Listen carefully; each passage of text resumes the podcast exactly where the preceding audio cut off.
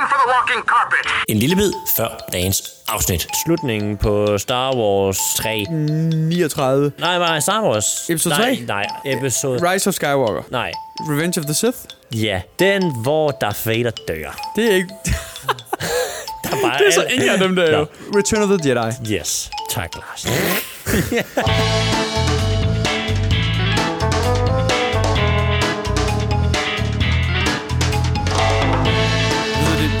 Det er mine driller engang. Er noget billig lort, du har købt, Lars? Og kæft, det er ikke billigt. Det er løs forbindelse, jo. Det er løs forbindelse, og det er den der samme mikrofon, jeg har, jo. Du lytter til Filmsnak med Filmhulen. Vi sidder nede i Nordisk Filmbiografer i Odense. Vi er jeres værter, mit navn. Det er Lars Tobias Nordbom, og overfor mig sidder den altid forudseende. Men man skulle tro, at det var Kang the Conqueror, der sidder foran mig. Det er jo ingen ringer end Dolberg. Du kan se altid. Du kan se alle film. Faktisk mig, der skaber tidslinjerne. Det skulle man jo tro, jo, fordi altså, sådan som du forudser ting. Ja. Det gjorde du også under den her film her. Det gjorde jeg. Til dem, der er nye lytter derude. Så vildt var det heller ikke min forudsigelse. Jeg så bare filmen.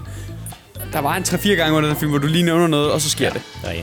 Men Morten, han er jo kongen over dem alle til at forudsige, hvordan seriefilm, de slutter. Den episode er bragt i samarbejde med Nordisk Filmbiografer i Odense, hvor vi sammen med dem er inde og se en film enten før premieren, på premieren, eller lige efter premieren. I dagens tilfælde ser vi den både før og på premieren. For den har ikke premiere i dag i USA. Nej. Men den har premiere i dag i Danmark, og i dag er den 15. februar. Og den har vist premiere den 17. Men på grund af time difference, så svarer det vel nogenlunde til i morgen, en gang i morgen. Ja, yeah, sikkert, tænker jeg. Ant-Man and the Wasp... Det giver ikke nogen mening, det jeg lige sagde der. Nej, det gjorde det overhovedet ikke, men i år morgen er den premiere. Når I lytter til det her, der har den haft premiere i hele verden. Punktum slut, Morten. Det er lige mig. Ant-Man 3, Ant-Man and the Wasp, en Quantumania. Ikke en, bare Quantumania. Bare Ant-Man and the Wasp. Quantumania. Quantumania.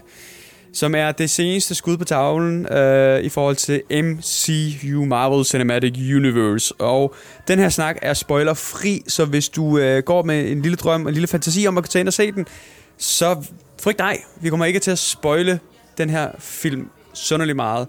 Det vil sige, at snakken her vil tage udgangspunkt i vores umiddelbare tanker og hvad vi synes om filmen, på baggrund af, at vi har fulgt med trofast og været store Marvel-fans fra dag 1 af. Men begge to, enten fordi vi er blevet gamle og vi er blevet nogle gamle sårøvhuller, sådan er det bare. Ja. Eller fordi, at Marvel har taget et turn to the worst i vores øjne. Det ved vi ikke, men vi er i hvert fald faldet en lille smule af på den, og... Og så faktisk så meget af, jeg har ikke set She-Hulk færdig, jeg så 3 afsnit, så døde den for mig, og vi har ikke set... Black Panther, Wakanda Forever. Men det vil lige siges, vi kunne ikke lide den første Black Panther. Nej. Jeg tror, jeg skal gense den første Black Panther igen. Det kan være, jeg bedre kan lide den nu, fordi at det er det sidste... Altså, du er den eneste, jeg har hørt kalde den film for racistisk, uden at være det. Altså, den ville have været racistisk, hvis den havde været lavet af en hvidinstruktør. En hvidinstruktør. Ja. Jeg er faktisk interesseret i, om jeg stadig synes det i dag, fordi jeg så den en gang, jeg så den begravet, men jeg har aldrig set den siden. Nej. Så om jeg husker den som værende så racistisk... Altså, det er jo aberacen, du refererer til jo, og det, jeg tænker, den er der jo stadigvæk. Men det er jo bare mærkeligt, at vi er det eneste, der nævner det. Mm. Der er ingen andre, der nævner det. Så jeg tænker, det kan også godt være, at det er mig, der tog fejl i tidernes morgen. Kan sagtens være. Men med det sagt, så kommer vi til at snakke lidt om vores forventninger, og hvor vi er henne i forhold til vores oplevelser, vores tanker omkring Marvel, altså Marvel Cinematic Universe. Men inden vi kommer i gang, så skal vi lige igennem det praktiske. Vi er Danmarks mest visuelle podcast. Det kan I se ind på vores sociale medier. Vi er både på Instagram, Facebook og TikTok. Bare søg Filmhulen på samtlige platforme. Samtlige platforme, siger jeg. Ja, det gør jeg da. Podcastplatforme, der er vi også. Vi har et kæmpe bibliotek af podcastepisoder, som vi synes, I skal gå ind og lytte til. Vi er også på YouTube, hvor vi livestreamer en gang imellem. Vi lader os vente lidt på os i forhold til livestream, men det skal nok komme. Vi livestreamer nemlig også på YouTube. Så kommer vi igennem, Morten. Min stemme, den har det med at forsvinde i løbet af de sidste par episoder, vi har lavet. Så jeg er spændt på at se, om den når at forsvinde. Det er imponerende, for det er mig, der snakker og snakker. Ja. Men nu lavede jeg lige en lang speak på et par minutter her, så det kan være, at den dør lige om lidt. Så bare mig, I kommer til at høre, det kan I jo glæde jer til. Ja. Det er jo det, I plejer at være vant til at høre. Ja, det er rigtigt. Jeg stiller spørgsmålene, jeg svarer på spørgsmålene. Jeg vil gerne stille det første spørgsmål. Ja. Hvor var Morten Dolberg henne i forhold til sine forventninger? 2023, den 15. februar. I forhold til, nu kommer der en ny MCU-film. Altså på sådan en numerisk skala fra 0 til 10, eller? Vi går ikke ind for kvantitative tal, så du skal formulere det. Okay, tak. Tal for filmhulen er ligesom Holocaust. Det er sjovt. Hvorfor har jeg så svært ved det? For jeg plejer altid... Så siger jeg et tal, og så kommer jeg med en lang forklaring om, hvorfor jeg har sagt det tal. Så jeg skal egentlig bare lade være med at sige tallet. Så min forventning, den var den, at jeg rigtig godt kunne lide de to første Iron Man-filmen.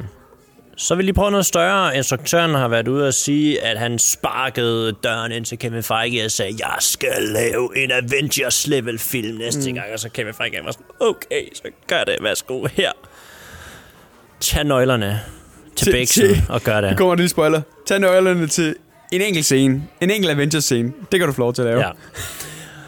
Og jeg skal lige smage på den en gang. Mine forventninger er gået lidt op og ned.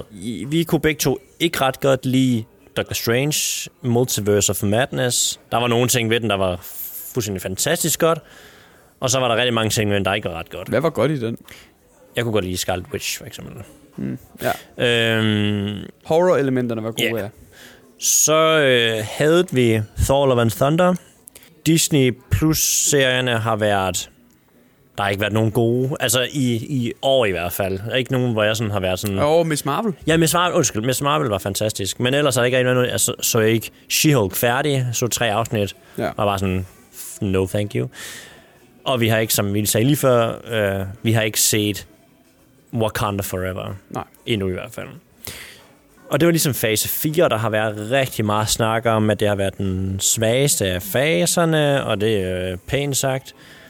Så mine forventninger til fase 5 var faktisk højere. For jeg tænkte, Kevin Feige, han var for nogle år ude at sige, for nogle år siden ude at sige, at fase 4 efter Endgame ville være, nu skal vi eksperimentere. Vi introducerer nogle nye karakterer. I skal lige få lov til at smage på dem. Vi ser, hvordan reagerer folk på karaktererne. Og så drager vi dem ind i, det er stadigvæk en del af universet, men så drager vi dem ind og finder ud af, okay, hvor meget skal vi bruge dem? Og sådan. Det bliver meget mere eksperimenterende. Ja. Det bliver også lidt mere forvirrende, fordi vi kommer til at pille lidt ved multiverse, og hvad der er problemerne ved det. Så man kan sige, at det synes jeg sådan overordnet set har fungeret rigtig skidt.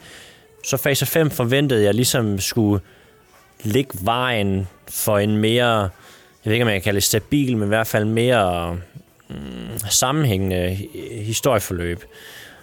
Jeg forventede at få nogle svar på noget af det, der skete i fase 4. Jeg kunne også godt tænke mig at mærke nogle af konsekvenserne de her 5 år, dem har vi set sådan lidt rundt omkring, sådan små ting.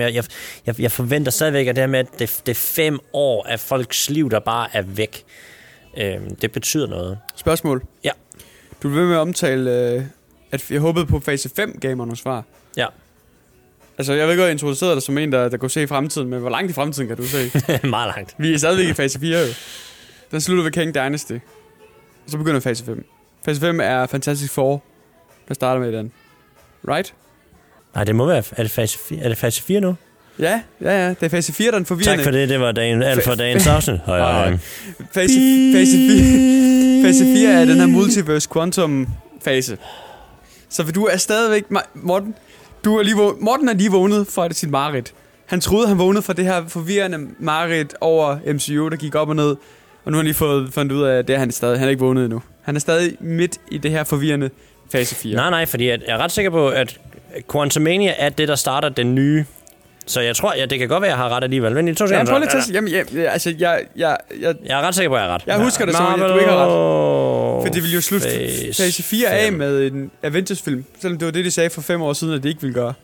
Men så kan de jo godt se, at det hele er gået bad shit, at de er nødt til at slutte fase 4 af med en Avengers. Det kan også godt være, at tage fejl. Ja, fase 5 fra 2023.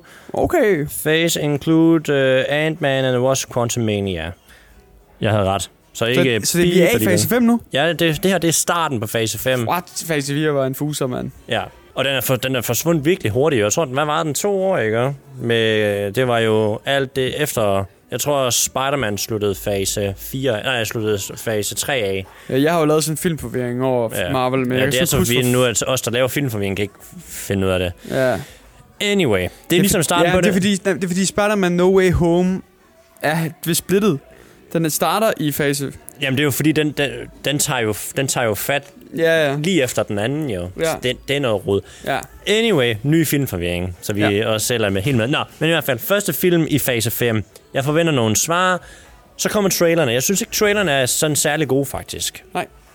Til Ant-Man. Ant-Man and Quantumania. Ja. Trailerne er forvirrende, og det er meget sådan... jeg ved ikke lige, hvad det her det er for noget. Jeg synes ikke, jeg bliver klogere. Det virker bare som den næste film, der giver mig flere spørgsmål-agtige. Ja. Og ikke rigtig for slukket de andre. Så derfor så var min forventning ikke sådan særlig høje. Så ja, min forventning var ikke særlig høj, men fordi jeg godt kan lide Paul Rudd, fordi at jeg hørte af early reactions, at der var nogen, der sagde, vi er på vej tilbage til pre-fase 4, fase 1, 2 og 3. Ikke kvalitetsmæssigt, men tonen er tilbage. Du nævner... Det er lige da filmen sluttede, nævner du Ragnarok, som er fase 3. Ja. Ja. Det må jo man jo så give de folk det ret i, at de vil tilbage til noget af det tidligere, fordi den minder på mange måder om Ragnarok. Ja, og jeg skal lige have lov til at knytte på ord. Kvalitetsmæssigt er de langt fra med niveau med hinanden, vil jeg sige. Grunden til at sige, at de minder om hinanden, det er, fordi jeg synes, humoren fungerer bedre nu. Humoren er der, hvor den skal være. Den her film her, når den er seriøs, så siger man stille, og den bliver ikke dræbt af dum humor. Nej. Der er det, den får lov til at bære de seriøse øjeblikke. Der sker noget semi-alvorligt på et tidspunkt i filmen, hvor man så tænker, okay, jeg kan huske, jeg sagde til dig, Lars, at vi så Civil War, da Iron Man og Captain America kæmper mod hinanden, hvor jeg bare sagde sådan, okay, Marvel er ikke sjovt mere. Altså, det er ikke, det er ikke bare sådan, det er dum plat humor nu. Der er et øjeblik i den her film, der er faktisk flere øjeblikke i den her film her, hvor at vi er tilbage på det seriøse niveau, hvor man sidder og tænker, okay, ja, det er alvorligt det her. Ikke helt Civil War. Ikke helt Civil War, nej. Men det er også fordi, at det følelsesmæssige opbygning i den her film her, er ikke lige så godt som det. Altså, det er igen også to vidt forskellige film i forhold til, hvordan de får bygget tingene op. Men stadigvæk, den er seriøs, den skal være det. Og det er der, jeg mener med, at den på den måde minder mere om Ragnarok, end noget andet i fase 4 har været. Og det er jeg glad for. Men jeg vil sige, at mine forventninger har ligget sådan i midten, tror jeg. Okay. Du kunne bare have spurgt 0-10, og så har jeg sagt 5. Lav midt høj. Så har du sagt midt godt, og så har du sagt, hvad med dig? Og nu har jeg brugt en halv time med podcasten på det her. Ja. Men jamen, jeg vil faktisk sige, at jeg er en lille smule overrasket over, at det ikke var lavere, end det var. Men jeg tror, fordi midt også lidt betyder ligeglad. Ja. Men altså... Jeg var lidt højere end ligeglad, vil jeg sige. Ja. Jeg havde håb. Håb. Ja. Navn på karakteren. Grineren. Tak, Lars. Tak. Men jeg vil lige sige... jeg så jo mine drømme for MCU blive knust, da jeg så Doctor Strange in the Multiverse of Madness. Men i vores afsnit ledende op til den, der er du også bare sådan... Jeg har lige genset den første Doctor Strange-film. Jeg tror, det her det bliver årets film. Nej, det sagde du ikke, men altså, det var sådan peak tæt. Marvel, jeg tror. Årets Marvel-film var 100% det, jeg byggede det op til. Og det er fordi, at... Ja, der fik jeg defineret for mig selv. Altså, det var der, det gik op for mig. Hvor er det Marvel, de rammer forkert? Og det er den her tvunget humor... Jeg skal passe på med at sige noget om tone, når vi snakker med dig, og jeg ved, Dennis lytter med en gang imellem. Men forstår mig ret, det her skift i tone, altså det her med, at vi skal jo have det lysere, og det skal være sjovere, og det skal være mere comic book accurate, og det er en bred betegnelse, men det skal være mere mod det der tegnefilm. Hvor det er okay, at der kommer et floating kæmpe hoved med en lille røv og små babyben. Og det var der, det gik op for mig, det er der, vi er på vej hen. Det er ikke en videre udvidelse af det her seriøse mørke. Du nævner Civil War. Det er ikke den Marvel. Og det var for mig, var det sådan... Jeg respekterer, at de gør det, og det fungerer rigtig godt. Det er den her film bevis på, det skal vi nok komme ind på. Men det var ikke den vej, hvis jeg kunne vælge, at det skulle gå. Og det var der, det gik op for mig. At vi går ikke den her mørke, dystre vej, som det er de første faser lagde op til. Vi går den her mere humoristiske vej. Og siden den dag... har mine forventninger været bundlave, fordi jeg følte lige pludselig, at jeg har fået ødelagt en fantasi. Jeg har lige pludselig fået at vide, hvordan maskinrummet fungerer, og så dør magien lidt. Og det er sådan lidt, det har været for mig. Det er også derfor, jeg ikke har lyst til at se nogle af de senere film, altså Black Panther, havde det She-Hulk, fordi jeg føler, at jeg ser ind i maskinrummet, og det gjorde jeg ikke før. Med det sagt, så synes jeg, at jeg er fuldstændig enig med dig. Jeg føler lidt, det er på vej tilbage igen. Jeg føler, de er på vej ind på rette spor igen. Ikke Civil War seriøst, men derhen af. Jeg vil give dig ret i, at det er den vej, vi begynder at bevæge os. At Kang, Dynasty of Kang, eller hvad den hedder, den næste Avengers. Kang Dynasty. Næste Avengers-film. Og sær Secret Wars. At de godt kunne gå hen og blive nogle tunge film, ligesom Endgame og Infinity War. Hvis de gør det, så er jeg klar på 10 år mere med Marvel. Så vi er også halvvejs inden for de 10 år. Men jeg ser lys i, at hvis Marvel fortsat ned i den her alt for humoristiske lyse, fald på halen, retning, de var gået i, særlig i fase 4. Hvis de var blevet ved med at gå ned i den vej der, så ville jeg jo nok råde fuldstændig af. Så havde jeg nok ikke siddet og set Marvel-film om 5 år. Men det forestiller jeg mig, at jeg gør stadigvæk nu. Nu kan du høre, min stemme begynder at blive hæs. Ja. Det er jo fordi, jeg arbejder hjemmefra for tiden, og det vil sige, at jeg snakker ikke lige så meget, som jeg plejer at gøre. Du er faktisk ved at miste stemmen. Nej, men så jeg tror, det er lidt ud af træning. Nå ja. Og mig og min kæreste, vi snakker ikke sammen. Nej, hvem gør også det i dag? Ej, skat, jeg elsker dig. Jeg håber, du havde en god Valentine's Day. Jamen, dine forældre, jeg så Inglourious Basterds for mig selv. Det er ikke en særlig romantisk film, kan jeg fortælle dig. Nej, jeg kan også sige så meget, at jeg sagde også til Astrid her til morges, at hun lå og sov på sofaen i går aftes med åben mund, og hun var sådan, hvorfor sagde du ikke noget, da du gik i sengen? Ja, det gjorde jeg også, jeg troede, du var vågen, fordi dit ene øje, det var halvt åben, og så var der åben mund, og var... Yeah. Hun er gravid, hun har det lidt stramt, det er okay. Det er virkelig Valentine's Day for folk, der er gift. Så romantisk. Ja. Yeah. Men nej, jeg tror, jeg vil være sådan lidt voksenkedelig, og så jeg ved godt, at det, jeg sagde lige før med Kevin Feige, og ville prøve noget nyt, jeg kan ikke lade være med, og det er også det med, nu ser du det med maskinrummet, jeg synes ikke, jeg kan lade være med at tro, at der simpelthen er røget Disney-politik ind i Marvel. Og det har der altid været, men jeg føler, at Bob Chapek, der er blevet smidt ud nu, han er blevet smidt på porten, jeg føler lidt, at han har haft fingrene lidt for meget nede i bolddejen. Mm. Nogle af de ting, vi har set, der har været kvantitet frem for kvalitet. Det er noget, Bob Iger nu, der er kommet tilbage og sagt, det skal vi væk fra igen. Nu skal vi have færre produkter, men vi skal have højere kvalitet, som de gjorde før. Der var også hele den her Bob Chapek, han ville jo have alting på streaming tidligere. Så sådan noget som Turning Red for eksempel. Gå direkte på streaming. Black Widow. Kæmpe krise i forhold til det, og retssag fra Scarlett Johansson og så videre. Så jeg føler lidt, at fase 4 har været blevet påvirket lidt af top Disney. Som jeg ikke... Du var lige igennem det hele. Alle hovederne. Ja. Og det føler jeg ikke på samme måde, de andre har været, hvor vi snakker om det, inden vi gik i gang i dag, at Kevin Feige, han har haft større autonomi med Marvel før. Han har nu også fået en større stilling, en bredere stilling, hvor nu er det alt Marvel, han styrer, hvor før der var det kun film, og der havde han også en over sig. Så var der en periode, hvor han var øverste mand for filmen, og nu har han alt Marvel, tegneserier, film, spil, whatever. Ja. Men Bob Chapek, han fik ligesom lagt et lag mere over alle de her producers, der har den her rolle. Han så en forretning, han så, hvordan producer kunne tjene lidt ekstra penge. Ja. Og så havde han en god ven, der skulle have et job. Præcis. Og så der er noget af, og så havde han ikke fuld autonomi mere på det kreative. Og det er jo lidt det, der er problemet over ved DC før.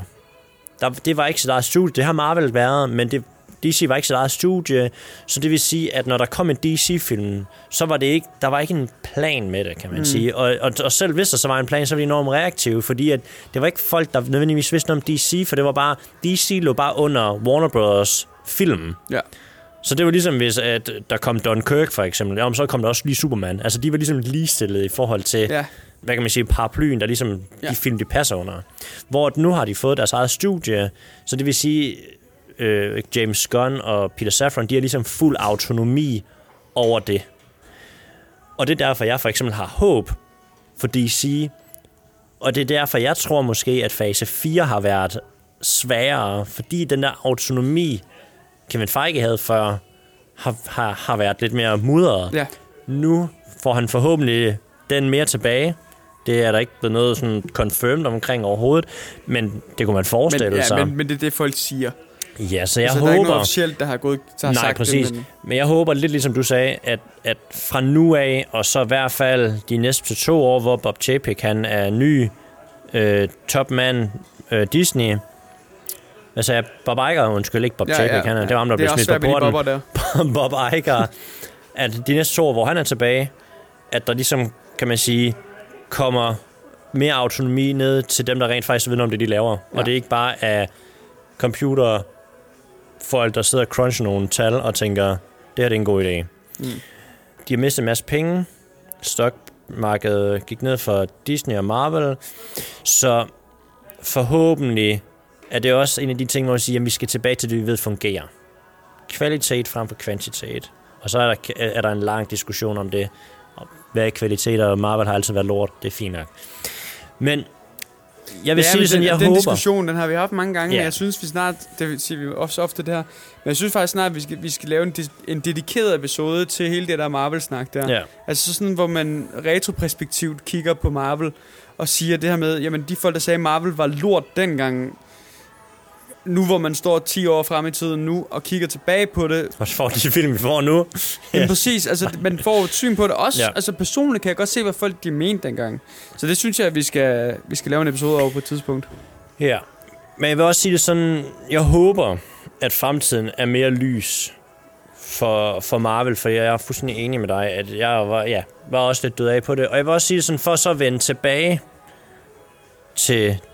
filmen, vi snakker om i dag, Ant-Man and the Wasp: Quantumania, for mig var det første skridt i den rigtige retning. Ja. Den her film her er et lyspunkt for mig. Det er ikke på niveau med nogle af de gode Marvel-film, der har været, Civil War, Ragnarok, Infinity War. Det er slet ikke på det niveau overhovedet, men fra hvad vi har fået i fase 4, især biograffilmene. Synes du nævnte Ragnarok, egentlig?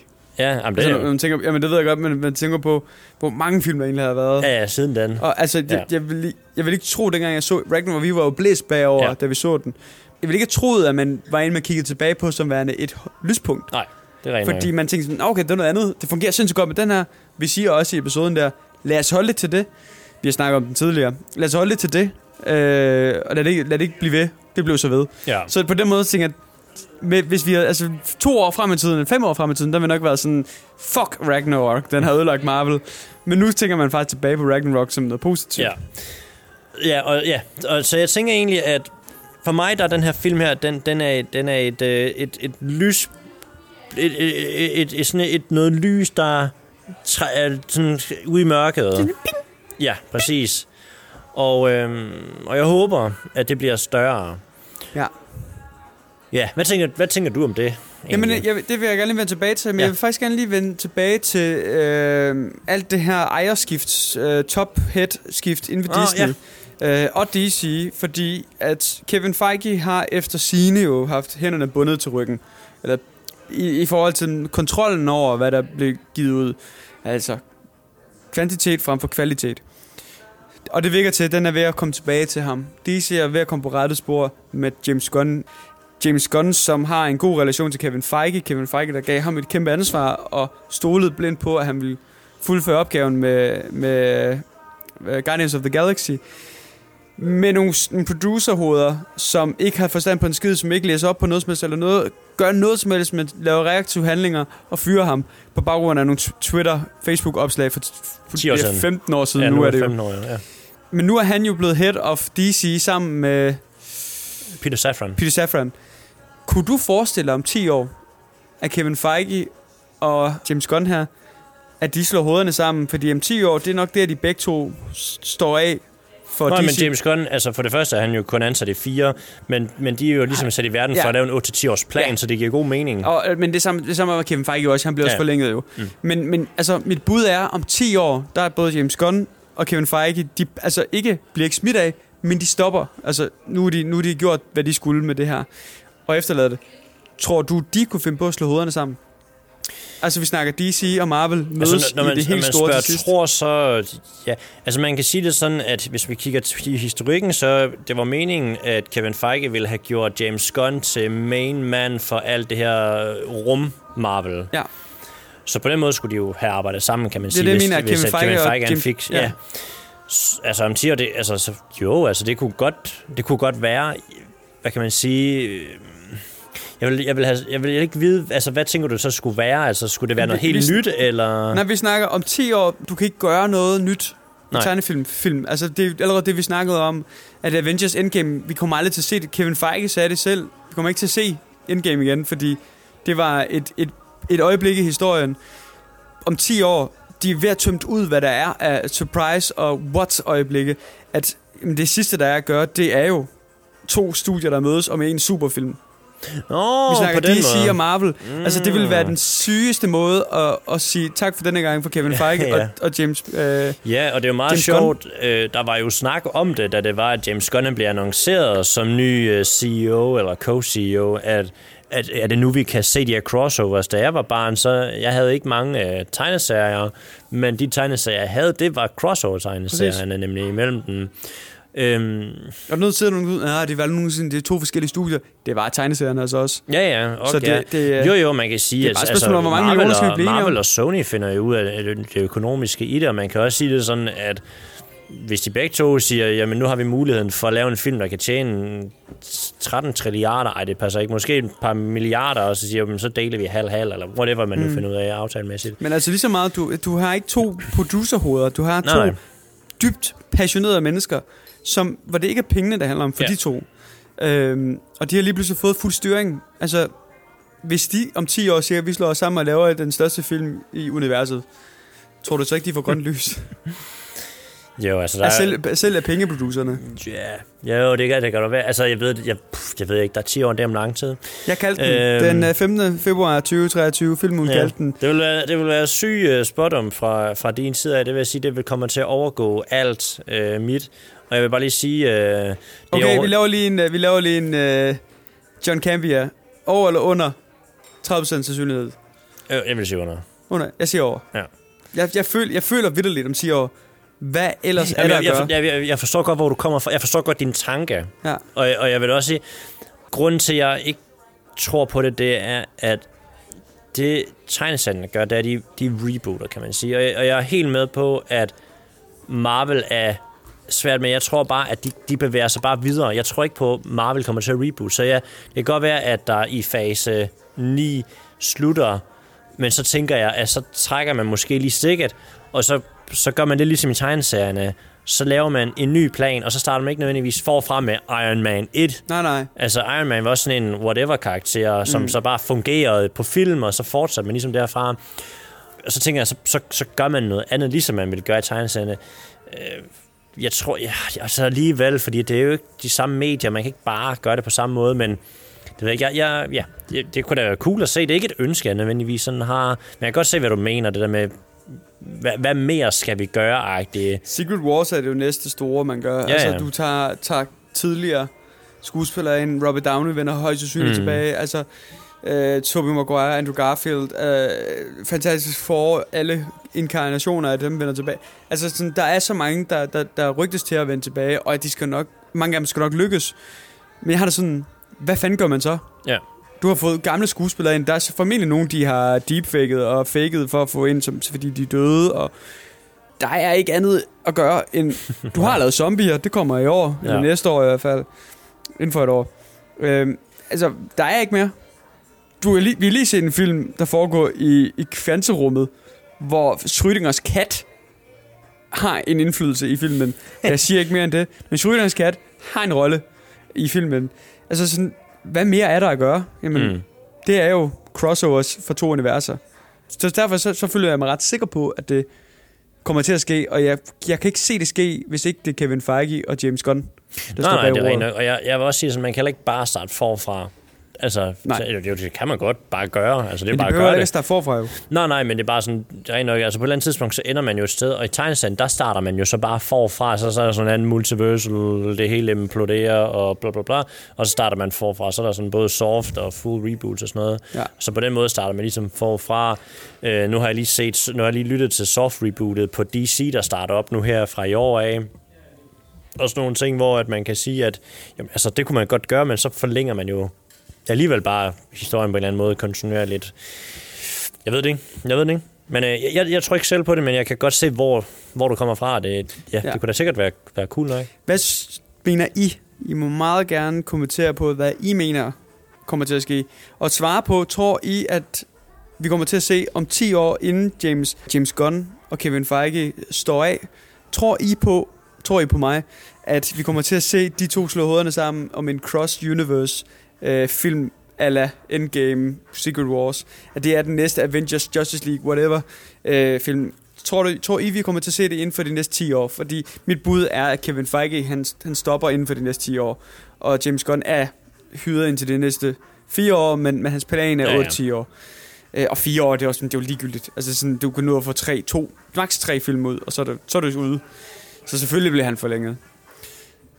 Godt. Nu er vi en halv time inde i episoden, og vi kan ikke snakke udenom Ant-Man and the Wasp længere. Du skulle tage ind på, hvad du synes, der var godt for den, og godt om den, godt i den, og lidt omkring det negative. Vi kommer til at snakke spoilers til allersidst. Vi skal nok indsætte en lyd, så jeg ikke er i tvivl om, hvornår de her spoilers de begynder. Men som udgangspunkt, så har jeg ikke sådan super meget at sige om filmen. Fordi meget af det, jeg har at sige, det er noget, det vi lige har snakket om. Det er brede perspektiv, mit syn på Marvel. Hvordan ser mit syn ud nu og fremadrettet? Jeg vil også sige, jeg kan også gøre det kort, faktisk. Ja. Skal jeg bare fyre det af? Fyre løs. Bare sådan jeg top 5, og det kan godt være, det ikke er 5, det kan være, det er 4, det kan være, det bliver 10. Ja. Højst sandsynligt 10 ting. Ja. Kang, Jonathan Majors, gør det fuldstændig fantastisk. Jeg synes, han gjorde det godt i Loki. Jeg synes, han gør det endnu bedre end nu. Jeg er meget imponeret over hans måde at spille den samme karakter på, så man ikke er i tvivl. Man er ikke i tvivl ud fra, hvordan han ser ud i karakteren, men også bare i forhold til, hvordan er han som karakter. Så jeg vil sige, han er tilpas nok karakter, altså den samme karakter, og så alligevel forskellig nok, så man ved, det er en variant. Og det kræver lidt sådan, både sådan på skriveren, men også skuespilsmæssigt, at man ligesom siger, okay, men jeg skal ind i spille den her karakter her, forbereder man sådan en karakter, og så skal jeg lave en variation af den samme karakter. Ja. Synes jeg virkelig godt klaret. Og det der er interessant, det er, at det er Kang. Ja. Også selvom det er en anden variant af ham. Ja. Det er Kang. Og filmen giver så god tid, rigtig god tid, før de introducerer Kang. Han bliver kort introduceret i starten, altså meget kort, men han kommer først ind i filmen, et langt stykke ind i filmen. Altså, jeg tror, vi rammer næsten 45 minutters markedet, før han er med. Det eneste, jeg synes er lidt træls lige i forhold til med Kang, og det har ikke noget med skuespilleren eller Kang-karakteren at gøre i sig selv, det er rent filmisk, og det er faktisk hele vores heltehold. Det der med, jeg synes, det er lidt ærgerligt skrevet, det der med, at jeg nævner ham ikke, og grunden til, at jeg ikke fortæller, hvad jeg har gjort, det er, fordi jeg har gjort noget meget forfærdeligt. Har du tænkt på Jane? Ja, altså det forstår jeg godt, men bare sådan lidt, nu siger jeg navn, nu cutter vi dig lige. Nu siger jeg navn, nu cutter vi dig lige. Ja. Nå, nu siger jeg, nu cutter vi dig også lige. Og det er bare sådan, jeg så bare tænkte, oh my god, vi ved godt, han hedder Kang. I behøver ikke, altså der er ikke nogen grund til, at de gør det her. Altså det, hvor man kan sige, der synes jeg, de gjorde det fedt med Thanos, fordi at Bruce Banner, han bliver bare skudt tilbage til, Jorden. Ja, men hans Sanctuary, hvad hedder det nu, i New York. Sanctorium eller noget. Hvor han bare siger, Thanos is coming, eller sådan noget, he's coming. Ja. Hvor man sådan, der er navnet, og altså, der bliver det folk, man præsenterer lige med det samme, han er ond, han er den største, han er den baddest, hvor man kan sige, her, der er han mere sådan en, prøver at gøre Kang til The Boogeyman, og det er han ikke. Nej. Og jeg forstår ikke, hvorfor de prøver at gøre det. Nå, ej, for sjovt. Kang, han er, for mig i hvert fald, og for mig der er det mere sådan en, det er en irriterende måde at skrive det på. I stedet for at sige det nu bare, i stedet for at sige, hvem er han? I stedet for det der med, jeg teaser det bare lidt. Ja. Kang, hvis man sammenligner Kang og Thanos med hinanden, så er de to skræmmende, man er ikke i tvivl om, at de har. Det, der gør dem til nogle fede skurke, det er, at de har alternative motiver. Altså, de tror, at det, de gør, det rigtige. Så vil sige, de, hvad kan man sige, på mange måder minder de om hinanden, men de er alligevel mega forskellige fra hinanden. Thanos er den her titan, der bare er sådan fysisk enormt skræmmende og voldsom, hvor at Kang, han er han er mere teknologisk skræmmende. Ja. Altså, fordi man ved ikke, hvad kan han? Hvad kommer han fra? Han siger, han styrer tiden og tidslinjerne. Så på den måde synes jeg... Nu fik jeg alligevel sagt noget godt, det var godt nok. Men det synes jeg er fedt gjort omkring Kang. Ja, men jeg synes... Altså, der er jeg enig med dig i, men det sjove er, at jeg er faktisk det modsatte i forhold til det der med, at de ikke nævner ham. Nå. For det synes jeg fungerede rigtig godt, og det synes jeg var fedt at se, at de gjorde det. Fordi for mig så er det sådan... Det kan godt være, han ikke er det i comic book, men det er han for dem her. Mm. Altså for dem, der bor i... Whatever det her det UN er, hvor de er. Der er han, The Boogeyman. Det værst tænkelige, der eksisterer. Og så synes jeg, at det medvirker i universet, at vi får den der frygt for... Vi ved godt, hvad man er, men hvis ikke vi var klar over, hvor slem han var før, efter vi har set Loki, så burde vi være sikre på det nu. Og det gjorde netop, at jeg købte mere ind på, at han var virkelig... The Kang the Conqueror. Altså, han besejrer, han ødelægger ikke bare verdener, ikke bare galakser, men tidslinjer. Så for mig selvfølgelig er han stor næsten på niveau med Thanos, før jeg overhovedet nåede at se ham. Så på den måde, så fungerede det egentlig rigtig godt for mig. Men det er fedt, du tager det op, fordi det var faktisk noget, jeg tænkte over, da jeg så her i går eller forgårs, så jeg Captain America den første, hvor jeg sådan tænkte, hvis man lige tager et skridt tilbage og kigger på det på tredje perspektiv, ser filmen i tredje perspektiv, så tænker man, kæft for, at det egentlig er, det ikke bare viser os Red Skull, fordi han er klistret ind i al promovering af den her film her, men alligevel så er det sådan, han står i mørke, som ikke kan se ham. Vi ved jo godt, han er rød, men så er jeg sådan, men det er jo en tone, det er jo en stemning i filmen, man bygger op, og så ved de jo selvfølgelig, ja, I ved godt, der er Red Skull er med, men de har sat sig for, sådan er det her. Det er sådan, universet skal være, det er sådan, du skal bygge det op. Så der var jeg sådan, det er egentlig sjovt, fordi det fungerer ikke. Og det er lidt den samme oplevelse, du egentlig har her. Det kan også være, når jeg ser den anden gang, at det ikke gør det smart for mig, fordi så ved jeg, hvad der kommer til at ske. For det var mere det der med, jeg tror mere, det var sådan, at jeg ventede på det. Altså, det bliver sådan irriterende venten for mig. I stedet for bare, kom nu bare til sagen i stedet for. Men så det kan godt være, det ændrer sig for mig, når det er. Jeg hopper lidt videre nu. Mener du, at vi snakker noget spoilers indtil videre? Nej vel? Det vil jeg ikke sige. Så... det ved jeg ikke. Har vi det? Måske. Nej, det ved jeg ikke. Det må du lige lytte til en gang til. Jeg beklager, hvis der er noget af det her, der ikke er sammenhængende. Ja. Så er det, fordi jeg har klippet klistret i det, fordi vi har sagt noget spoiler. Jeg mener ikke, vi har sagt noget, der spoiler os. Nej, jeg tror ikke. Jeg vil sige, den her film her er en Ant-Man-film. Og det er både godt, og det er også lidt fjollet. Og så tror jeg ikke, vi vil sige mere. Det er ikke... Jeg synes ikke... Altså, det er faktisk den bedste måde at forklare det på. Ja, det er ikke fjollet som i... nu er der lige pludselig en suitsko med et rumvæsen i, der siger goggelig-gog. Det er ikke på den måde fjollet, men det her, det er en Ant-Man-film. Ja. Og hvor man kan sige, jeg synes, de får det etableret fint. Når man har set filmen, så forstår man, hvad jeg mener. Jeg synes, de får det etableret fint nok i filmen, men det er bare sådan lidt... Og det relaterer sig lidt til slutningen, som vi to også sådan her om, hvor sådan lidt, jeg forstår godt, hvad I ved med det, og i konteksten af filmen giver det sindssygt god mening. Altså, det giver rigtig fin mening. Yeah. Der er nogle plot devices med, som hvor man sidder og tænker, okay, det var da godt nok belejligt, og okay, hvorfor skete det lige for nogen og noget, og ikke for nogen og noget andet? Så der er rigtig mange plot devices for at få narrativet til at fungere, den her film her, og det måske sådan lidt i gåsøjne fungerer, men...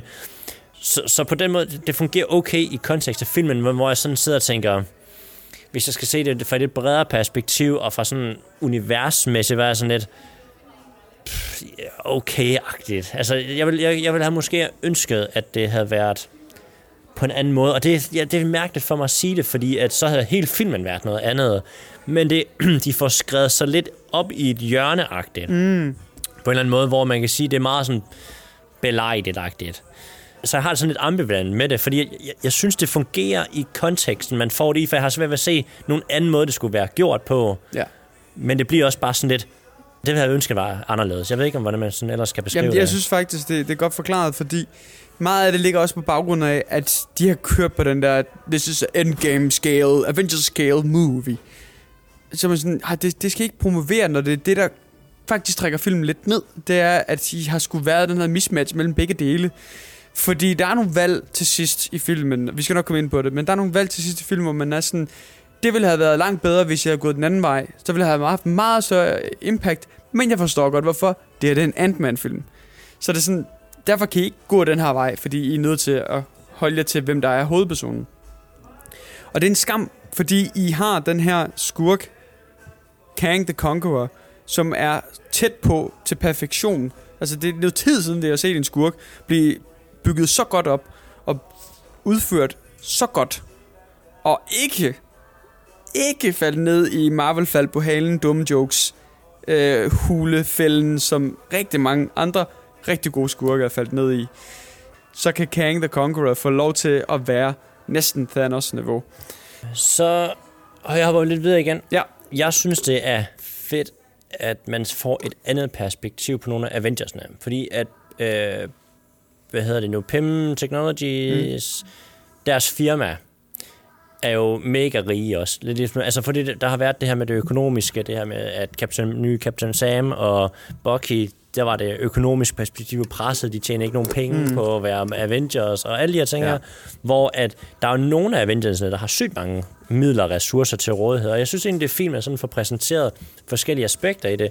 Også det her med, at Ant-Man han er nødt til at skrive en bog, og han er for det første mega sjov, og det passer bare så godt ind på karakteren. Han er sådan lidt den der uheldige held, altså ikke uheldig, men han er sådan lidt den der sådan lidt akavet held, som bare er super powerful, og det synes jeg nemlig er fedt, den her film her. Han får lige sådan et power upgrade i den her, som passer mega godt ind, for man sidder også og tænker, inden man ser filmen, sådan, han har ikke en chance af Ant-Man, og i den her film, man tænker man, okay, han er en af de stærkeste Avengers sådan lige nu, altså sådan fornemmelseagtigt, hvor man bare sidder og tænker, fucking hell yeah. Men ikke fordi han har fået 86 liter steroider ind i blodet, der blev trænet, så kæmpestor, og starter med CH og slutter med Is Emsworth, men fordi han så bruger sin karakteres, altså Ant-Mans evner til at være en af de bedste. Det giver mening, at han selvfølgelig kan han slås mod Kang the Conqueror, fordi han er den bedste til at være Ant-Man. Præcis. Altså det er svært at forklare, fordi det giver bare mening, fordi han er en superhelt. Hvor det var sådan, nu er vi lige nu der med Thor for eksempel, hvor man sådan, jeg har ingen idé om, hvor kraftfuld han er. Nej. Er han den stærkeste af alle, eller er han den svageste af alle? I have no fucking clue. Ja. Fordi den sidste film viste mig, at han var alt og ingenting. Altså det er sådan, what? Hvor her det er sådan, de holder stilen. De ved, hvilke begrænsninger han har. Med de begrænsninger, så gør de ham klog nok til at tænke udenom de begrænsninger. Yes. Og det fungerer sindssygt godt. Hvad var det, jeg ville lige have? Afbrød jeg dig? Nej. Det var det næste, jeg ville sige nemlig. Der er jo forresten noget med i traileren, som de har kort ud af filmen. Er det det? Ja. Så det, man lidt forsøger i traileren, og det er det samme, de gør i filmen, det er, at de i traileren... de gør noget i traileren, som de ikke gør i filmen. Og det, jeg var bare sådan, at det er pissegodt gjort. Klassisk Marvel. I traileren, der prøver de at bygge det op med til, at Kang, han... vent. Det er måske en spoiler, jeg ved godt, hvad du skal til at sige. Okay. Det er i forhold til, hvilke forventninger vi kommer til at have. Jeg nævner det ikke sammen. Men i hvert fald, de snyder i traileren, vil jeg sige. Og det synes jeg fungerer godt, fordi det giver meget bedre mening. Altså, det giver meget bedre mening i filmen. Ja. Og i konteksten af hele MCU, og man har med en superhelt at gøre, giver meget bedre mening i filmen. For jeg var bare sådan, lige fra traileren bare sådan, det skal I passe på med det der. I ikke bare gøre Ant-Man til en anden... Dumpernik, der laver, nu har jeg lige ødelagt hele universet. Ja, fordi jeg ikke kunne styre mig. Præcis. Ja. Så det synes jeg var godt. Altså, man glemmer det andet, jeg ville sige, var. Det var sådan en ret stor ting også. Det kan være, det kommer. Det kan være, at vi bare skal hoppe over i spoilers. Lige rundt den af, og så hoppe over i noget spoilers. Ja. Vil du anbefale den her film til folk? Ja, det er den relation, det jeg lige glemte, jeg vil sige, det var... Hvis man kan lide Ant-Man 1, hvis man kan lide Ant-Man 2, så kan du lide Ant-Man 3. Ja. De går super godt i tråd med hinanden. Karaktermæssigt er det mega godt. Præcis. Synes jeg, ja. Ligesom Spider-Man, Homecoming, Spider-Man Far From Home, Spider-Man No Way Home, de fungerer sindssygt godt i forlængelse med hinanden. Ja. Altså, du kan ikke kun se dem og så være sådan, nej, jeg har ikke set noget af det andet, jeg forstår ikke noget som helst. Selvfølgelig kan du ikke det. Men hvis du kender MCU-historie, og du ser Ant-Man 1, 2 og 3, så full circle på den måde, at da vi lagde ud med filmhulen, der lavede vi altid trilogisnak. Det kan man gøre her. Ant-Man, er det en god trilogi? Den fungerer som en trilogi. I hvert fald på nogle punkter. Og nu kommer jeg til at... se det i det bredere perspektiv, i forhold til, at det er en del af et kæmpe univers. Men som... Altså, Thor... Nej, det fungerer overhovedet ikke. Det fungerer slet ikke. Det er så også en quadrologi, men... Jo, men selv i trilogien, der er karaktermæssigt, det er jo, det er jo fandme en sinuskurve. Ja. Hvad hedder det? Nu kan jeg huske, hvad det var, jeg ville sige før, fordi, og det var nemlig i relation til det, du sagde der, men jeg vil anbefale den. Hvis man har fulgt med i Marvel, så ja. Hvis ikke man har set Marvel, så er det ikke den her film her, der får dig tilbage. Hvis ikke du har fulgt med, så tror jeg simpelthen ikke, at det er den her film her, der gør det, fordi at den er forvirrende, hvis ikke du ved. Altså, hvis ikke man har fulgt med, og nu mener jeg ikke sådan, men jeg mener, man skal ikke have set Loki, men det hjælper at have set Loki. Hvis ikke man har set Spider-Man, så hjælper det at have set Spider-Man. Altså, der er de her ting, hvor bare sådan, den her film her, den går fra 0 til 100 lige med det samme. Og så stopper den, altså så bliver den ikke op på 100, vel, men altså, så er vi ligesom der, hvor vi skal være, og så er resten... Ja, det er du fuldstændig ret i. Lidt spoiler nu, men så er resten af filmen ligesom der. Ja, og det er ikke dumme referencer. Nej. Det er sådan et plot, altså ting i handlingen, præcis, som kræver, at du ved... Ja, altså nu hvor der er kommet nogle anmeldelser ud, det her det er den næste, det var det i hvert fald, jeg ved ikke nu, der er kommet nogle flere anmeldelser ud sikkert, men det var i hvert fald på et tidspunkt på Rotten Tomatoes den næst dårligst rated Marvel-film, der var, hvilket jeg overhovedet ikke forstår. Men jeg kan godt forstå de hårde anmeldelser, hvis man ser den her film isoleret set. Mm. Hvis man ser den her, uden at have set det andet Marvel, der er, så vil jeg også bare tænke, fuck, det er noget lort, det her. Ja. Og hvis ikke man virkelig elsker Marvel-fans og superheltefilmer og sådan noget, så vil jeg også bare tænke, fuck, det er noget lort, det her, lad Marvel brænde for helvede. Altså, så det er virkelig sådan, enten så kan man lide den her film her rigtig meget, eller ikke rigtig meget, men så man kan godt lide den her film, og tænke lidt ligesom vi gør, det her, det kan godt være lyset, det her, det er håbet for fremtidens Marvel, ellers så tænker man bare, Marvel er dødt. Ja. og det er virkelig, Kevin Feige, ligesom han sagde, nu skal vi eksperimentere i fase 4, det her, det er konsekvensen af den eksperimentering. Vi har fisket alle, eller vi har sorteret dem fra, som ikke er Marvel-fans nu. Ja. Og der er ikke nogen nye, der kommer til i den her film her. Nej, nu har vi de fans, vi skal have. Ja. Vi skal nok ligge omkring de der mellem $600 million og $1,5 billion, afhængig af, hvad det er for en karakter, vi har med. Og så er det. Mm. Vi kommer ikke til at lægge over. Vi kommer nok til at lægge over, når vi har Avengers-level-film, fordi så får man måske lige... dem, der er interesseret i at tænke, nu er det 10 år siden, vi så den sidste Avengers-film, nu skal vi lige se, hvor vi er henne nu. Jeg tror også, mange ser det som en tradition, at man skal se ind og se Avengers, fordi det er bare et stort øjeblik. Lad os se, hvad de kan nu. Og så kommer Avatar. Vi måske... Ja, for eksempel... Det er sådan lidt Avatar-øjeblik. Ja, og så kommer man måske over de 2 milliarder, men jeg er 100% sikker på nu. De har målgruppen nu, og dem, der ser det, de ser det, og så er der måske nogen, der hopper fra på nogle af projekterne, og så falder man lidt tilbage igen. Ja. Men det er umuligt at følge med. Jeg vil næsten sige, at det er umuligt at følge med fra nu af, hvis ikke du ved det. Vi er lidt ude i Game of Thrones. Den er ramt sæson 6, 5 stykker, og du sidder og tænker, gå hvad man skulle gå i gang med Game of Thrones? Ej, lad være. Ja. Altså, du mister noget liv af det. Der er så meget tid, der går til spil, hvad jeg skulle indhente. Det er der, vi er med MCU nu. Altså, det er 15 år. Er det ikke det? Jo, det er fra 2008 af, ja. 2008. Nu. Ja, så nærmere så i hvert fald. Ja. Så vi er der, hvor man sådan... Du skal virkelig ville det. Du kan ikke se det på en filmaften, for eksempel. Nej. Filmdøgn. Filmweekend.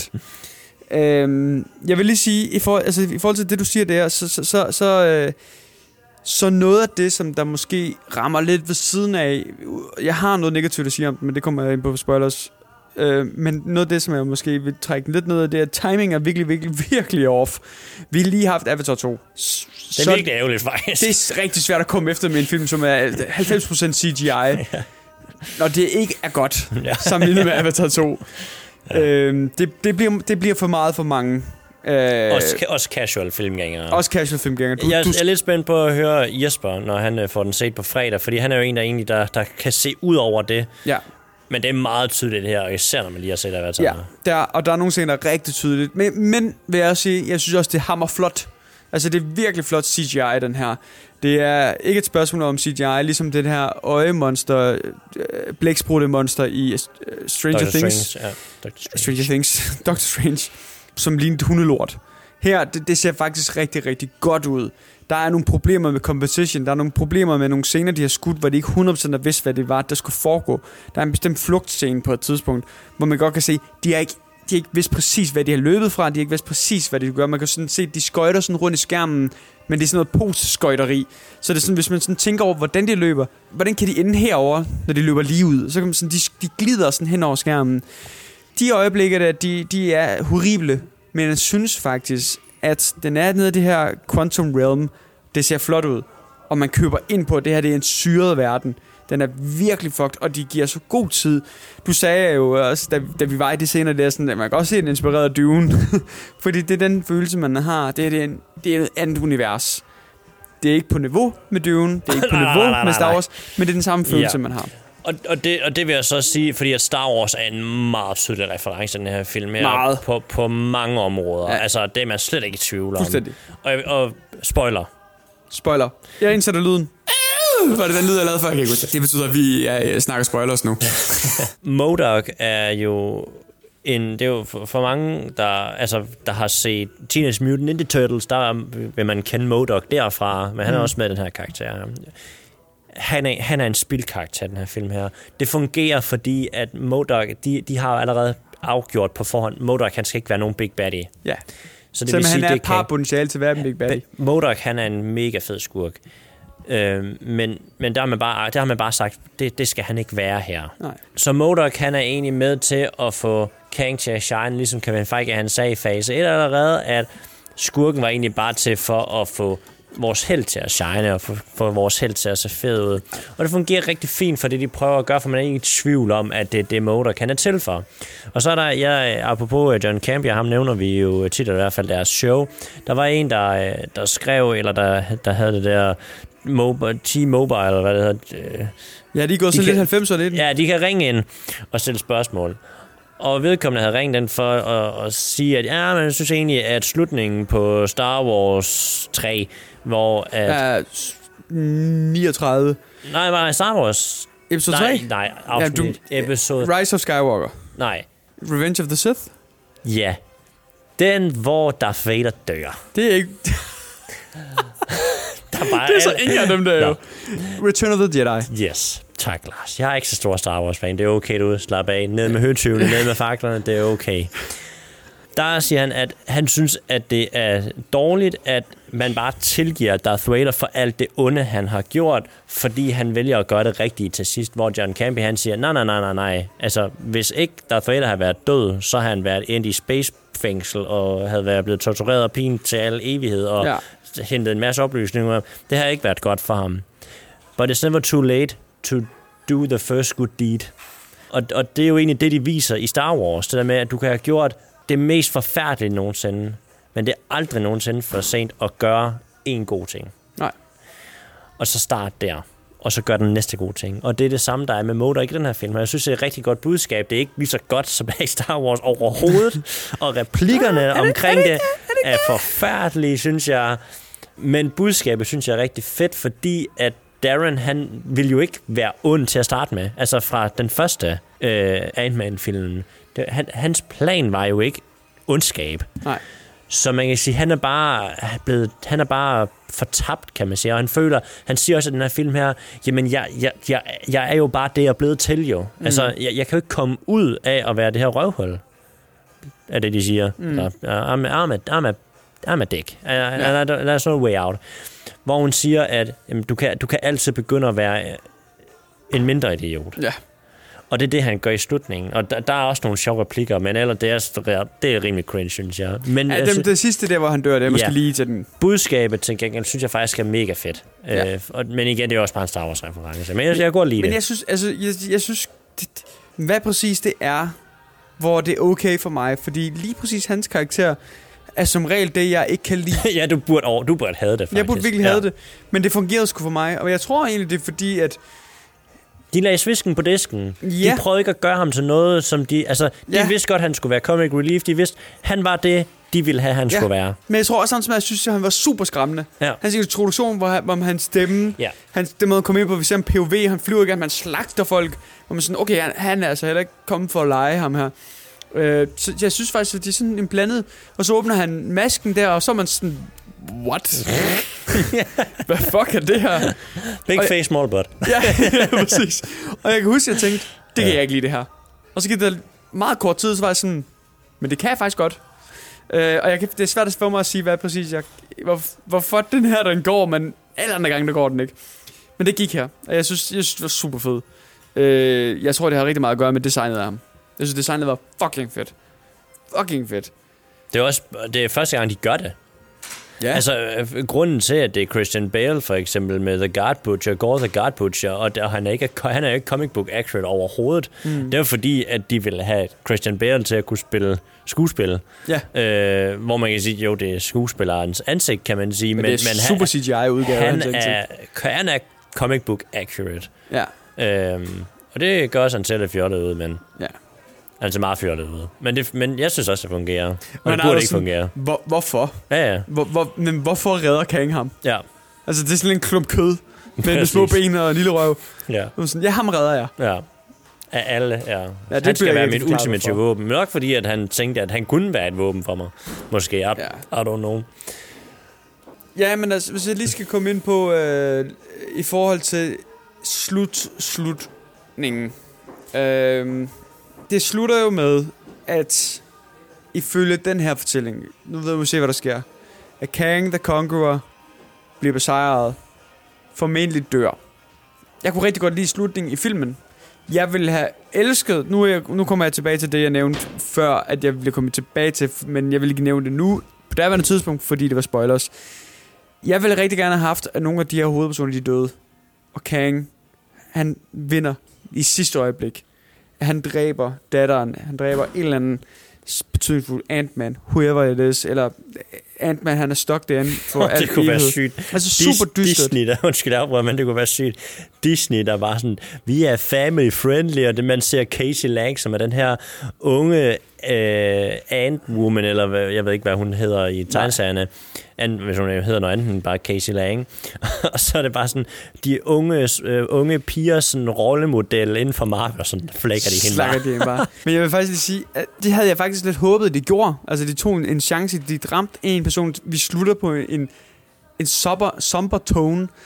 Men det er fordi, jeg kigger stadigvæk i det brede perspektiv, jeg kigger stadigvæk fremad, jeg kigger stadigvæk tilbage.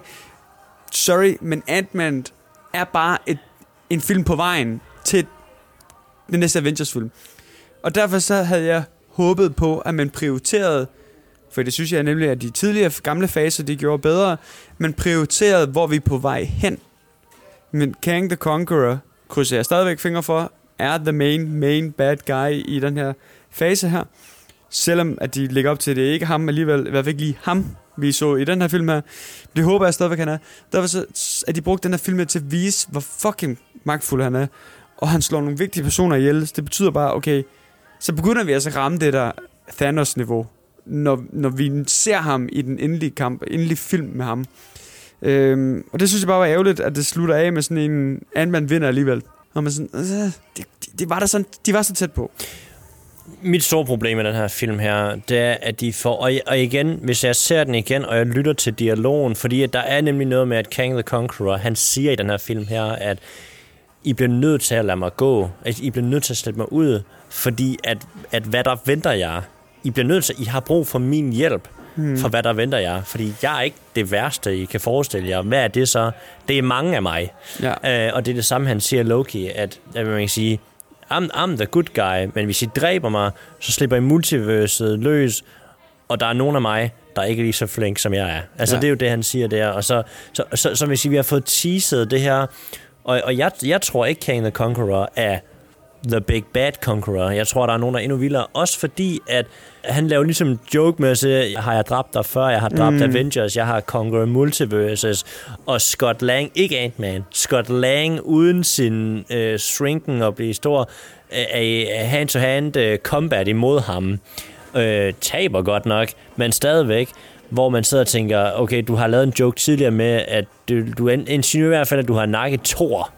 Ja. Det tror jeg ikke på. Nej, vi skal også lige huske på, at han har lige blevet overrummet af en hel flok myrer på det tidspunkt. Jo, det er med på. Og hans udstyr virker ikke længere. Nej, præcis. Det er med på, og det er også helt fint med. Jeg sidder bare og tænker sådan, stadigvæk, der er eddermame med mange Avengers, og Kang, han er en multiversal conqueror, hvor man sidder og tænker, det er jo ikke bare...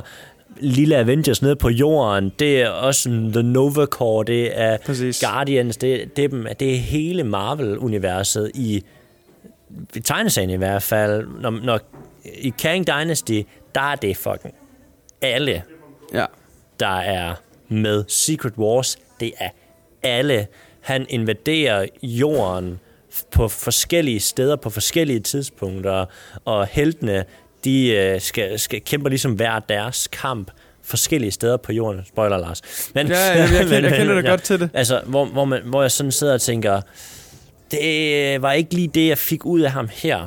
Hvor man kan sige, sådan, hans dragt og hans teknologi er det, der er stærkt, og det beviser han også i filmen. Han er virkelig stærk, og han er dem langt overlegen, og de skal ødelægge hans dragt med myrerne, for at han har en chance. Ja, ja. Og han er stadigvæk bare en mand. Ja.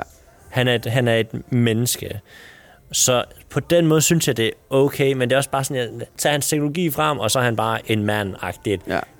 Det synes jeg også er cool, men bare sådan, jeg synes stadigvæk, det er lidt svært for mig sådan 100% at tro på, at ham her, han har nakket multiverse, hvor man sådan sidder og tænker, Scarlet Witch for eksempel. Mm. Hun kan jo i princippet besejre Thanos selv, og ødelægge ligesom hans dragt. Nu ved jeg godt, hun er ond, og sådan, men min anden timeline, hvor tingene har været anderledes, hvorfor tager hun ikke bare, kan han komme, okay, han er teknologimand, okay, splitter lige hans dragt til atomer. Ja. Tak for den her gang, dreng. Vi ses. Ja. Ja. Altså, the end. Ja, ja. Hvor ja, det er måske der, hvor jeg sådan lidt... Jeg kan både godt lide det, men jeg er spændt på at se, hvor de tager den hen, vil jeg sige. Fordi at uden hans teknologi, så er han bare en mand. Mm. Åbenbart. Og jeg er spændt på at se, hvor de tager den, for han sådan rigtig altså, de tager også, og det var det, jeg lidt fik ud af den der, post-credit scene, der de tager den nemme løsning. Der er bare mange af ham. Ja. Og så bliver det sådan noget... Det gjorde faktisk, at jeg var blevet sådan lidt... Ej, det gik ikke så godt op til nu. Nu er jeg, altså, jeg er lidt mere bekymret nu for Kangs Dynasty, end jeg var før. Og det er fordi, jeg var sådan... på ting, hvis de bygger en karakter, ligesom de gjorde med Thanos, men virkelig frygter i de her film her. Men nu er det selv bare en person, som er kendt for at ødelægge universer og tidslinjer. Og sådan, hvor må det være vildt? Nå, så lige nu sidder man den følelse, når de tager en nem løsning. Nå, der er bare mange af ham. Og så kan jeg allerede se nu, hvordan det løser, der skal så mange skuespillere med. Det er bare sådan, de slås med, hvad er deres Kang. Og så bliver det sådan noget gentagelse, og det er sådan, okay, det er sådan en film, vi kommer til at se. Ja, og det håber jeg ikke. Men der er også nogle film, inden vi når der til, kan man sige. Ja, det er der nemlig. Jeg håber, at man... at det ikke er det, der kommer og til at ske. Og Loki skulle vist bygge Kang endnu mere op, end Quantumania gjorde. Også fordi, at i slutningen af Loki, det univers... Loki, vi har følger i serien, kommer tilbage til, er jo en anden Kang, end ham, der bliver forvist. Det går vi ud fra nu i hvert fald. Et spørgsmål, jeg stadigvæk ikke har fået besvaret endnu, det er, hvornår foregår Loki, slutningen af Loki? Det har jeg stadig, jeg aner stadigvæk ikke. Jeg tror, det får vi ved nu. Ja. Jeg tror, at Kevin Feige har jo været udtale, at grundet det, der skete i Loki, kunne det ske i Harry Potter... Wow.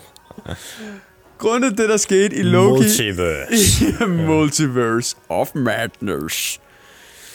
Abracadabra. På grund af det, der skete i Loki, kunne det ske i Spider-Man. At det der er grunden til alt det her, der er sket. Men... og det kunne det være fedt, hvis de i Loki laver et twist på det. Men det der... og det forstår jeg også godt. Problemet for mig, det er, at i Loki, der siger Kang på det tidspunkt, at det er deres slutning. Så det vil sige, deres tidslinje, the main timeline i Loki, ringen. Det er der, den slutter. Det er der, den slutter. Og så derfra splittes det. Og derfra, hvor det splittes, så har det altid været splittet, var det, vi snakkede om i det afsnit. Og det er der, hvor min hjerne begynder at brænde den sammen. Fordi at man kan sige, vi ser jo Kang blive forvist, men det, jeg tror bare, jeg skal huske på det med, fra det er blevet splittet af, så er det ligesom, det aldrig nogensinde har været samlet før, faktisk. Ja. Altså, fra at de dræber Kang, og multiverse sker, så er der ikke noget, så er der aldrig noget, der har heddet The Main Timeline. Så det hele, alle uendelige tidslinjer, har foregået hele tiden, altid. Ja. Det tror jeg bare, det er det, jeg skal prøve at tænke på. Og selv hvis det ikke er det. Ja, jeg skal prøve at se, det er super YouTube. Forvirrende, og jeg har faktisk lidt håbet på, at de har besvaret det lidt mere. Men nej, de bekræfter jo bare, at tingene blev samlet på et tidspunkt. Ja. Og så var det, siger han jo, at det var de andre Kangs, der ødelagde det. Ja, det er nemlig det, der er lidt mærkeligt. Men hvor den anden Kang siger, at det var ham, også der ødelagde det. Der har jo tidligere været en multiverse, hvor War, som Loki Kang vandt. Ja, det går vi i hvert fald ud fra. Nå, det siger han jo. Det er jo derfor, der er ikke... Ja, det ved jeg godt, men han siger jo det modsatte her. Ja, ja. Så det er sådan... Hvem er det, der taler sandt? Både det, men også bare det der med, at... Ja, jeg ved det ikke. Jeg håber, der kommer lidt mere... Det tror jeg. Klaring omkring det. Tror jeg helt sikkert. Og især i Loki sæson 2. Ja, der er jeg fortrøstningsfuld. Jeg er ret sikker på, alt det her tidsforvirring, alt det her... For når Kevin Feige, han snakker om det, så lyder han som en, der har styr på det. Og det lyder som om, at de har fat i den lange ende. Jeg frygter bare lidt, at løsningen bare bliver... Nå, men de farlige Kangs, det er alle, undtagen 2 af dem. Mm. Derfor så er det bare alle mod alle. Altså, det er den, jeg frygter mere. Jeg er helt fortrøstningsfuld med, at de skal nok fortælle, hvordan det hele fungerer. Og den her multiverse-krig er formentlig ikke den multiverse-krig, så de snakker om. Det er først den, der kommer i Secret Wars. Det er først der, den sker, eller et eller andet plot twist. Altså, det forventer jeg. Det er jeg ret sikker på, kommer til at ske. Men jeg kan godt lide, at de fodrer lidt den forvirring endnu mere af den her film her, og ikke giver os svarene. Ja, det er jeg også enig i, ja. Jeg glæder mig, jeg vil sige, at den her film her, den har gjort, at jeg glæder mig endnu mere til Loki sæson 2. Ja. Også fordi den anden credit scene, der er... Det er jo en lille tease. Er jo en lille teaser. Og Loki var jeg også stor fan af. Jeg elskede Loki, og det er stadigvæk min personlige yndlingsserie fra MCU af. Det allersidste, jeg vil sige, det er, at... Fuck, var det åndssvagt, at de bruger 5 minutter på at vise, at Kang, han kan dræbe alt, hvad han peger på, når han skyder med det. Men ikke Ant-Man and the Wasp. Ja. De dør ikke af det. Jeg tænkte præcis det samme. De almindelige mennesker, hvordan kan de holde til at blive smadret flere 1000 kilometer? De almindelige mennesker med en dum spandexdragt. De har jo ikke fået noget super serum eller noget som helst. Jeg synes, det er så åndssvagt, at man bare tænker, han skyder ikke med den dødelige. Hvorfor gør han ikke det? Altså, hvorfor skyder han ikke netop dem her? De løber ikke væk fra ham. De slås med ham. Nej, det skal være en fair fight. Det er fordi, at når jeg rammer dem, så er det ikke dødsbeamet, så er det bare, at jeg skubber til dem, de er beamet. Og når jeg så prøver at skyde med dem, så gør de så små. Det er pisseirriterende. Ja. Det er pisseirriterende. Så sidder sådan en confession room, at det var pisseirriterende. Lige det ene skud, jeg prøver at skyde. Ja. Så undviger det. Ja. Jeg har begrænset. Ja. Så jeg brugte det på alle de der randoms. Ja, præcis. Og det synes jeg var så, for det er en fed scene. Jeg elskede, når han sådan råber og bliver blå og dræber folk omkring sig. Det er sådan, Kylo Ren anker. Men det der, det irriterede mig. Og kæft, hvor blev jeg sur. Ja. Men jeg er sådan, hvorfor er det overhovedet med? Det er meget simpelt. De kan bare gøre, at de ikke bliver ramt. Men de bliver ramt. De bliver nemlig ramt, ja. Det giver ikke nogen mening. Jeg ved godt forklaringen af, at han ikke skyder med den dræbende. Men hvorfor gør han ikke det? Præcis, han har fået det af dem, han skulle bruge. Ja, præcis. Ja. Men... Vurdering. Skatten på loftet som VHS-bånd. Skal man bare streame den? Skal man købe på Blu-ray, eller skal den i Hall of Fame? Morten, vil du lægge ud? Helst ikke. Okay, jamen. Det er fordi, jeg er stadigvæk sådan lidt... Jeg ved godt, hvor den skal ligge. Ish. Men det er fordi, at det her, det er out of theater reaction. Meget lang en af slagsen. 1 time og 10 minutter på nuværende tidspunkt. Ja, og det er måske kun et kvarter, der handler om filmen, men... Cirka en halv time af film. Ja. Hvad hedder det... Jeg er biased af... Og der står spoilerfri. Det er kun 10 minutter. Vi kom godt omkring. Yeah. Jeg er biased i forhold til... Jeg har lyst til at have den som... Køb den på Blu-ray. Men det er... På grund af fase 4, jeg har det sådan. Ja. Hvis fase 4 ikke havde været der, så synes jeg, det her det havde været en VHS-bånd på loft. Nej, det skal ikke være VHS-bånd på loft. Så havde det været den bare streamet. Ja. Men fordi at... Jeg havde nærmest givet op på Marvel. Jeg var bare sådan, jeg havde ikke nogen interesse. Det er først her, de sidste par dage var sådan, at jeg glæder mig, det skal også. Ja, du skrev til mig, du glæder dig også. Hvad sker der? Ja, nu glæder mig til at se. Er det for at se mig, eller for at se filmen? Ja. Og så derfor så er det også bare sådan, jeg er glad og tilfreds ved at se den her film her. Jeg var godt underholdt. Det her, det er ikke noget mesterværk på nogen måde. Det her, det er ikke nogen gudefilm, hvor man kan sige, jamen I har vurderet de her andre film her, som er meget bedre. Ja, det er også fuldstændig rigtigt. Mm. Men Marvel er lidt ligesom gysergenren på nogen måde. Altså, den får ligesom en free pass på nogen måde, hvor det bare sådan lidt... Den er trods alt bedre end alt, der var i fase 4. Altså, jeg synes... ikke helt. Spider-Man synes jeg var ikke bedre. Men stadigvæk, altså, for mig der den her film her bedre end... Ikke alt, men rigtig meget af det, vi så i fase 4. Det er bedre end alt det, der er kommet i år. Ja. Vi har ikke set Black Panther. Og der er den første film i år, så i 22. Ja, 22. Ja. Jeg mener 22. Ja. Så man kan sige... På den, det bedste i år. Ja. Wow, tak. Wow, godt gået, Lars. Godt. Så er det nummer 1. Ja. Hvad hedder det? Hvis jeg skal tage den ud fra den virkelighed, vi er i lige nu, med de film, der har været forud for den her i fase 4... Jeg har fået håbet tilbage. Jeg var godt underholdt. Jeg er mere glad. Jeg synes ikke, det er en fremragende god film overhovedet, men jeg kunne godt tænke mig at se den igen. Og det er mere end hvad jeg har at sige om mange af de andre film i fase 4. Yes. Jeg kunne ikke være mere enig. Jeg vil sige, at køben på Blu-ray er rigtig fint, fordi at Marvel MCU har været op til og med fase 3, at det er en fed collection at have. Alle film på Blu-ray. Altså der, selvom der er nogen, der er dårlige og sådan noget, men de fungerer bare godt sammen. Så kom fase 4 og ødelagde det lidt i forhold til, at der kom nogle serier, og der var nogen, der var virkelig dårlige, noget, der var ligegyldigt, og noget, der kom sådan langt tilbage og sådan noget. Så var man sådan, det er ikke alt her, jeg har lyst til at have på fysisk. Så fase 1 til og med 3, det er bare sådan, jamen, den fungerer bare som en lang collection. Der synes jeg, den her passer ind. Den er på niveau med selv de laveste, og er bedre end nogle af de laveste for fase 1 til 3. Så den passer, den mingler godt ind i det. Og så derfor får den en køben på Blu-ray. Men helt klart, set i baggrund, eller set i op mod, at de sidste mange ting, vi har fået fra Marvel, har været ikke godt. Den blomstrer, fordi vi ikke har kunne lide det andet. Ja. Og med den, så skal vi takke. Fordi så skal vi takke af, tror jeg det hedder. Og tak jer for, at I har lyttet med og lyttet indtil nu. Hvis I har været inde og se den seneste Ant-Man-film, så kunne vi rigtig godt tænke os at høre, hvad I synes om den. I kan skrive, hvad I synes. Alle steder, som har noget med Ant-Man at gøre, og også selvfølgelig. I må gerne skrive til os på vores mail, detfilmersnabbel@gmail.com. Men allerhelst, så kan I skrive inde på YouTube under den episode derinde. Husk at følge os på vores sociale medier. Vi skal bare søge Filmhulen. Vi er på TikTok, Instagram og Facebook. Vi er Danmarks mest visuelle podcast, og det kan I se derinde. Morten, hvad er den næste film, vi snakker om? Ved vi det? Scream. Er det Scream? Nej, jeg ved det ikke. Den skal jeg i hvert fald også snakke om. Den glæder mig sygt meget til. Ja, kig i kalenderen derude. Hvis I kan se, der er en film, der kommer, og I godt tænker os, vi skal snakke om, så skriv til os, så tager vi ind og ser den, og så laver vi en spoilerfri anmeldelse om den. Vi forsøger at komme tilbage med mere Onion News og mere livestream. Ligesom resten af Danmark har været syge, det har vi ikke kunne undslippe. Og der er en masse ting bag kulisserne, der sker. I løbet af året, så får jeg en baby mere, og det betyder, at...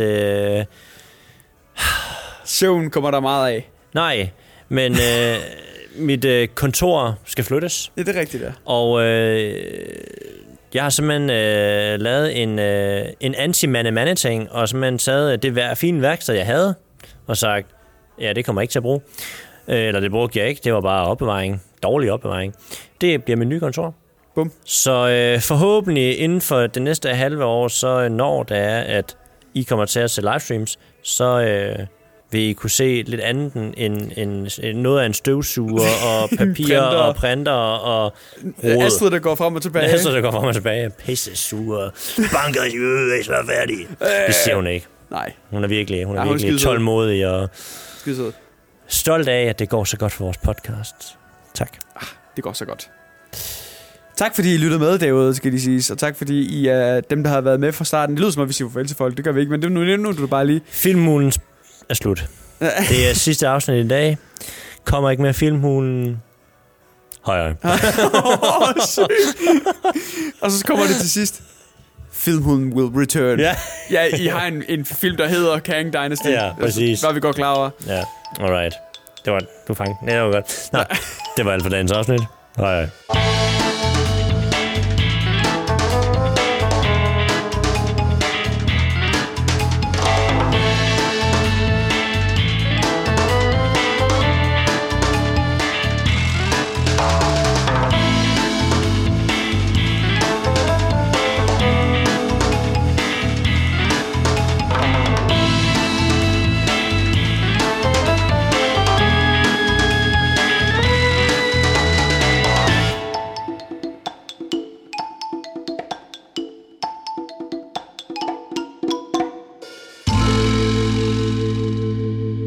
Stop dawdling and take down that walker!